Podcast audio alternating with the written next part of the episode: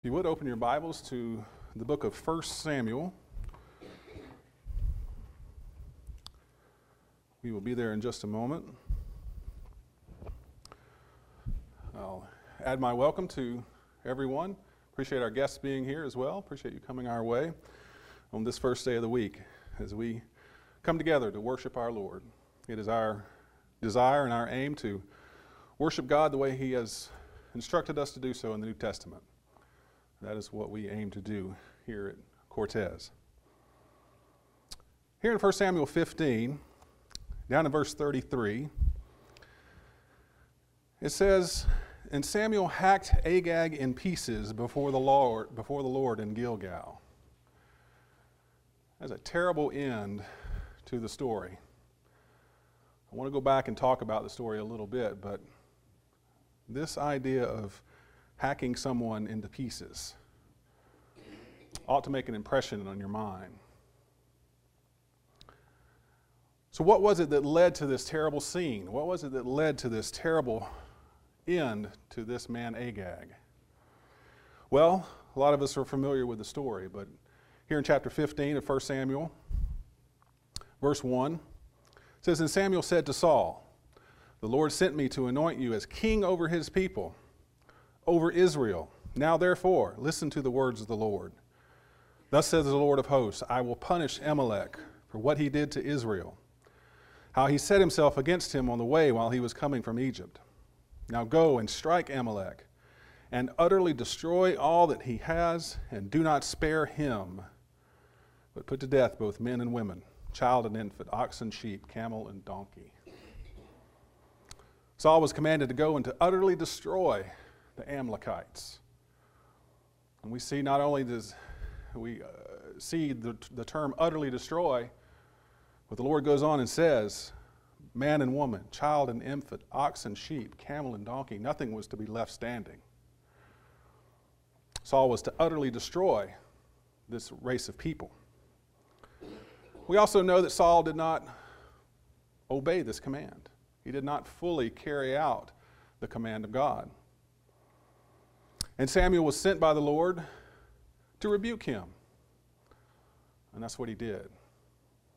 He came to him and said, Why did you not destroy all these things that you were instructed to do? And you remember the story. Saul says, I did. You remember that great line that Samuel says, And what's, what's this bleeding I hear in my ears?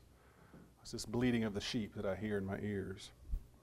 Saul tried to excuse his disobedience by blaming the people. Look down at verse 20. It says, Then Saul said to Samuel, I did obey the voice of the Lord, and went on the mission in which the Lord sent me, and have brought back Agag, the king of Amalek, and have utterly destroyed the Amalekites. Well, notice verse 21. But the people took some of the spoil, sheep and oxen, the choicest of the things devoted to destruction, to sacrifice them to the Lord your God at Gilgal. He tried to blame it on the people, even though he, he admits right there that he left Agag, who was the king of the Amalekites. He left him alive when he was told to totally destroy them. So Samuel, Samuel rebukes Saul, and in no uncertain terms. Look in verse 22. And Samuel said, Has the Lord much delight in burnt offerings and sacrifices, as in obeying the voice of the Lord? Behold, to better, uh, behold, to obey is better than to sacrifice, and to heed than the fat of lambs, the fat of rams. For rebellion is the sin of div- divination, and insubordination is an inquiry and idolatry. Because you have rejected the word of the Lord, he has also rejected you from being king. The pronouncement against Saul was swift and harsh because he did not obey the word of the Lord. Saul's kingship was going to be taken from him. And we know that it was going to be given to another, that being David. Then Samuel himself did what Saul did not accomplish.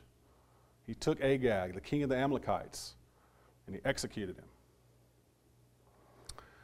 There are many lessons that we can draw out of this story from the Bible. One of them that stands out and should stand out to you is that we serve an awesome God a God that is faithful to his promises. God reminds Israel in Deuteronomy chapter 25 what Amalek did to them when they were fleeing Egypt and tells them after they reach the promised land and after a time of rest that they were to destroy Amalek, to, to wipe him out from the face of the earth. The reading there from Deuteronomy 25, beginning verse 17. Remember what Amalek did to you along the way when you came out of Egypt, how he met you along the way and attacked among you all the stragglers at your rear when you were faint and weary. And he did not fear God. Therefore, it shall come about when the Lord your God has given you rest from all your surrounding enemies in the land in which your Lord God gives you an inheritance to possess, that you shall blot out the memory of Amalek from under heaven. You must not forget. So here's God fulfilling the promise that he made. He tells Saul to go and blot out Amalek. I swore that my children that I would do it, and I'm going to carry it out. Sadly, we see Saul falling down on that promise. Another lesson that we can learn, as, as demonstrated by Saul's actions and the, and the judgment against him, is that the Lord demands complete obedience. He's satisfied with nothing less. God punished Saul severely for his disobedience. Saul was told to utterly destroy the Amalekites, but he did not. Christians today are commanded to put to death certain things in our lives, to utterly destroy them. And nothing short of complete obedience will be accepted by our God. So let's consider some of those things that we are told to utterly destroy. Some of those things that we are told to hack to pieces. Following along in our example here from 1 Samuel.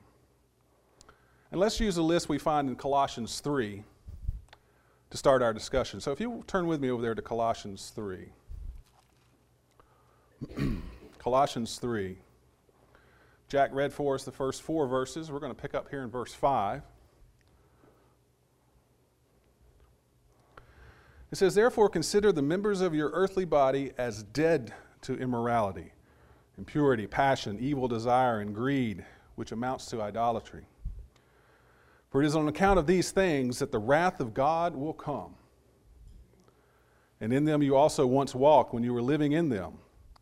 But now you also put them all aside anger, wrath, malice, slander, and abusive speech from your mouth. Do not lie to one another, since you laid aside the old self with its evil practices, and have put on the new self, who is being renewed to a true knowledge according to the image who created him. There are things in this world as Christians that we have to utterly destroy. The things in our lives. These are the Agags that we have to hack to pieces. We see a list of them here in Colossians 3. First on that list is immorality, impurity, passion, evil desire. These are things related to how we conduct ourselves in the sexual relationship. This would include fornication, adultery, homosexuality. It is clear that these actions have no place in the life of a Christian. In 1 Corinthians 6, verse 9, it says, Or do you not know that the unrighteous will not inherit the kingdom of God? Do not be deceived, neither fornicators, nor idolaters, nor adulterers, nor effeminate, nor homosexuals will inherit the kingdom of God. These kinds of desires are evil, and they must be put to death. They must be hacked to pieces. God has ordained the sexual relationship between, to be between the husband and the wife.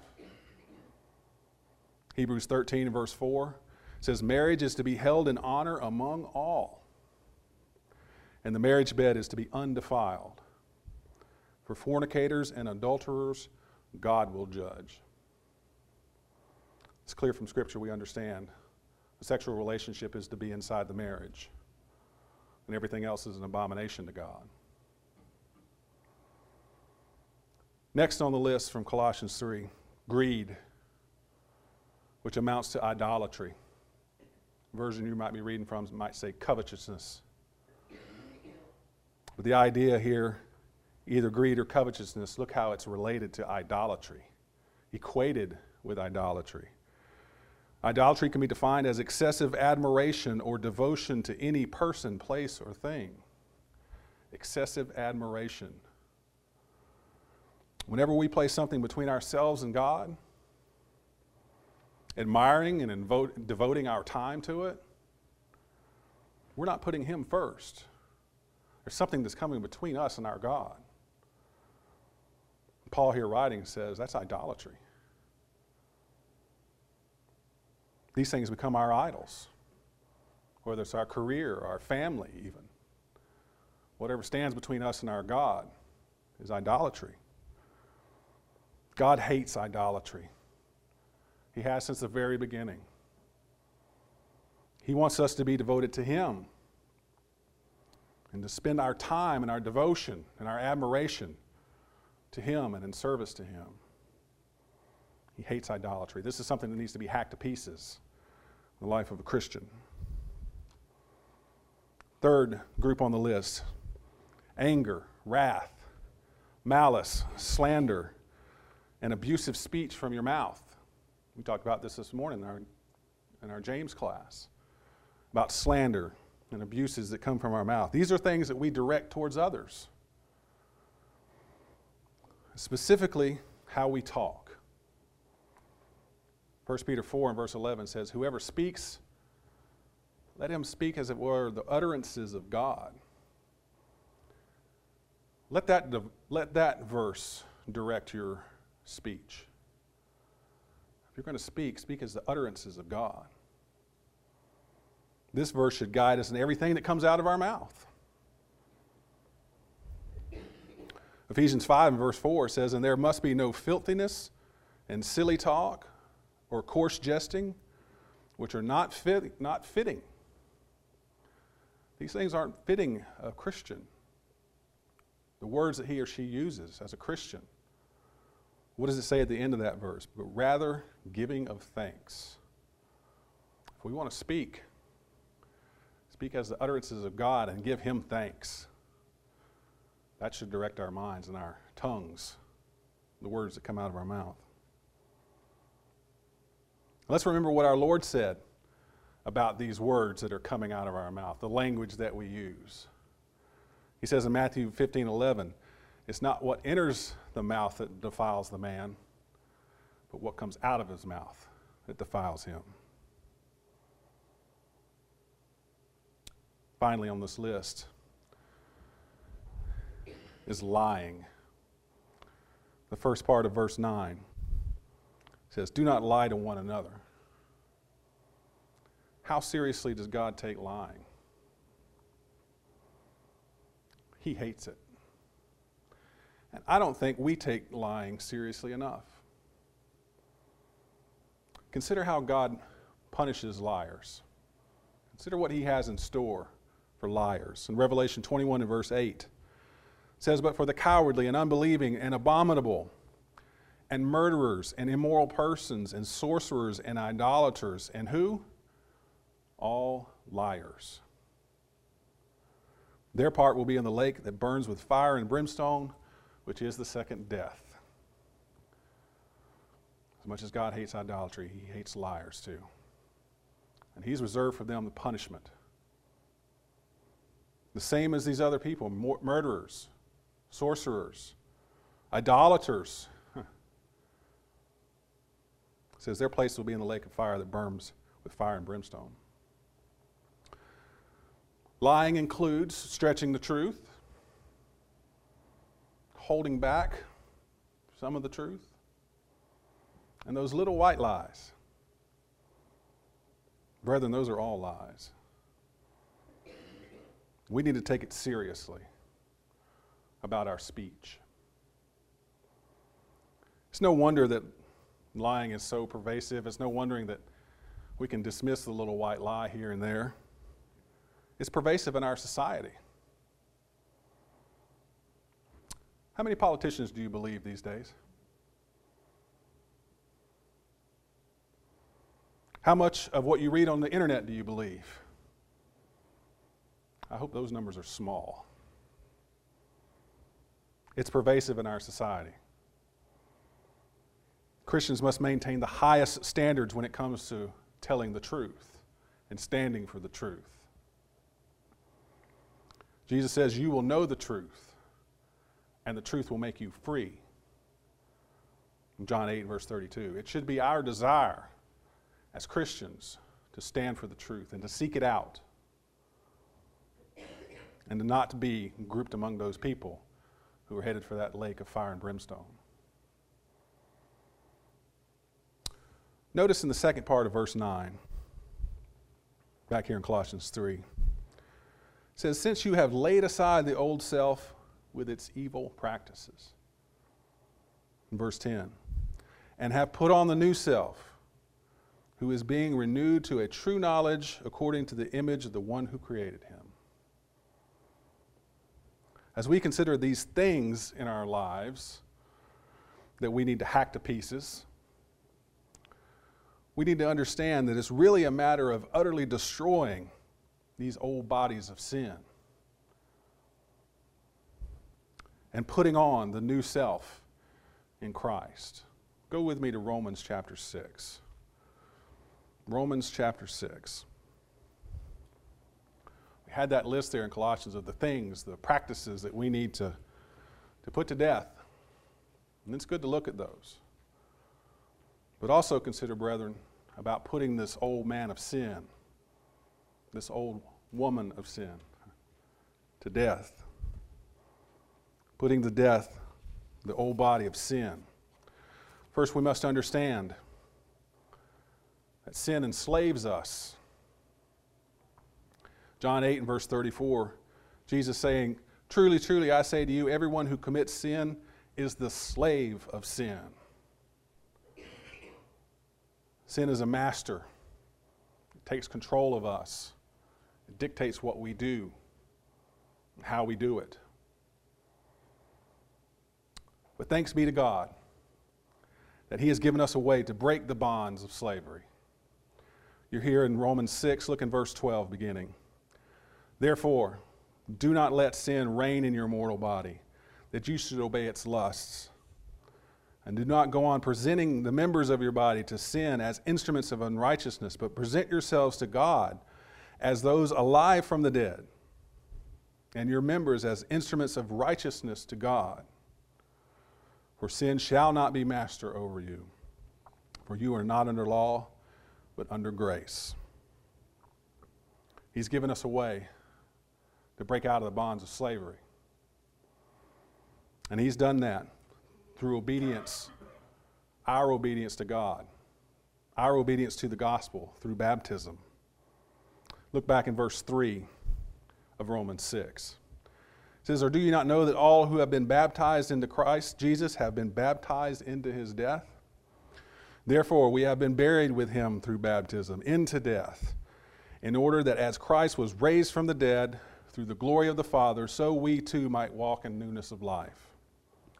For if we become united with him in the likeness of his death, surely we shall also be in the likeness of his resurrection, knowing this, that our old self was crucified with him, that our body of sin might be done away with, that we should no longer be slaves to sin. For he who has died is freed from sin. Now, if we have died with Christ, we believe that we shall also live with him, knowing that Christ, having been raised from the dead, is never to die again death no longer is master over him. For the death that he died, he died to sin once for all, but the life he lives, he lives to God. Even so, consider yourselves to be dead to sin, but alive to God in Christ Jesus. Isn't that a wonderful passage? Isn't that a wonderful thing that our God has done for us?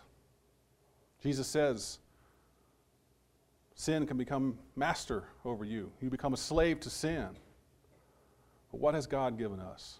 This free, wonderful gift that He has given us the ability to be buried in baptism with our Lord and raised up to walk in newness of life, putting to death that old man of sin.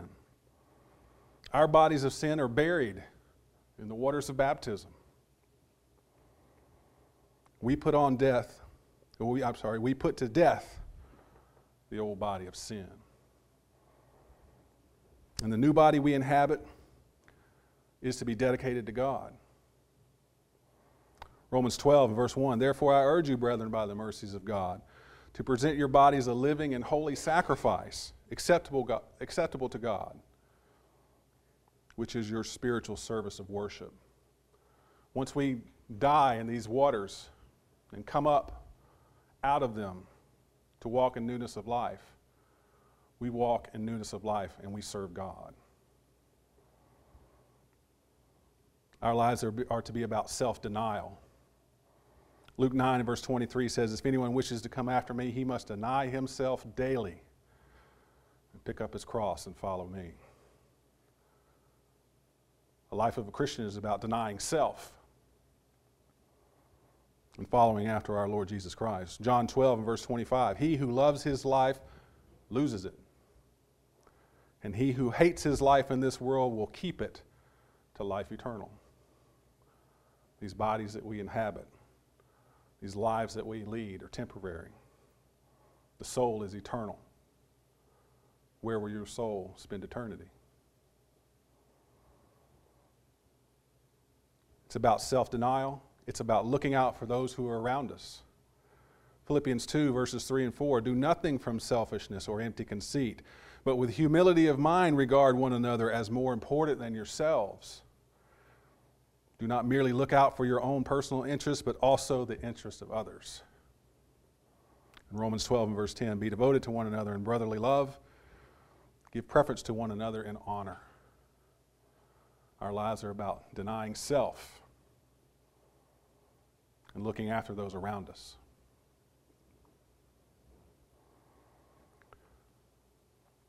Saul. We know about Saul, not Saul Paul. Saul, the first king of Israel. He was a flawed man. Many faults about him.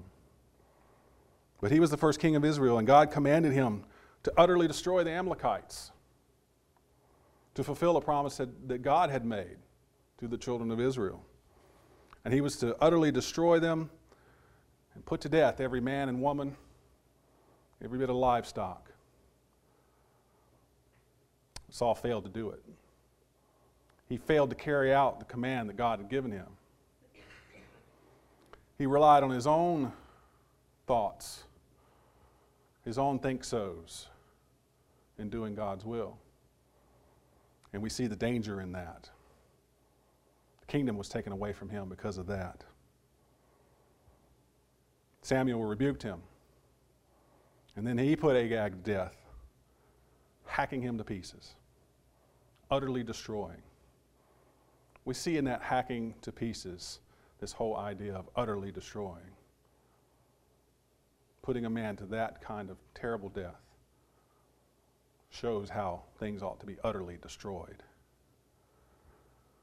So the question comes down to us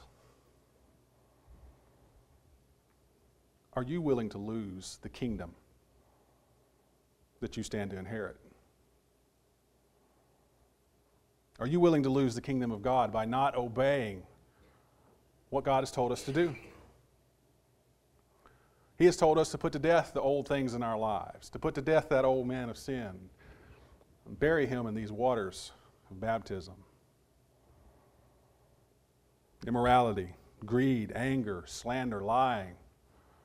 Those are the things that make up these earthly bodies. They're to be utterly destroyed, put to death. Not only these things, but the body where these things live our old bodies of sin. Sin has the ability to be master over us, to enslave us. But thanks to God, through Jesus Christ, we have the ability to be dead to sin, but alive to God. But this is only possible through the waters of baptism. It is only possible by surrendering, by hearing the gospel message and believing it, and realizing that you need to make a change in your life. You need to repent. You need to change. Upon doing that, you have to understand Jesus Christ is the Son of God. To understand that Jesus Christ came to this world to fulfill God's plan for redeeming man. Upon confessing that, you are then a candidate to be baptized. You are then ready to put to death that old body of sin and to be raised to walk in newness of life. If you have that need, it can be taken care of. The baptismal waters are ready. If it was a child of God you have been touched by this lesson and understanding the connection here about the kingdom, Saul's kingdom was going to be taken away from him because he didn't obey what God said. The kingdom of God can be taken away from you if you don't obey what God says. As a child of God, you have realized that you are in danger of losing that kingdom and need the prayers of this congregation. We can help you with that as well. What needs you might have, you can express to us and let us be known by coming forward as we stand and sing to encourage you.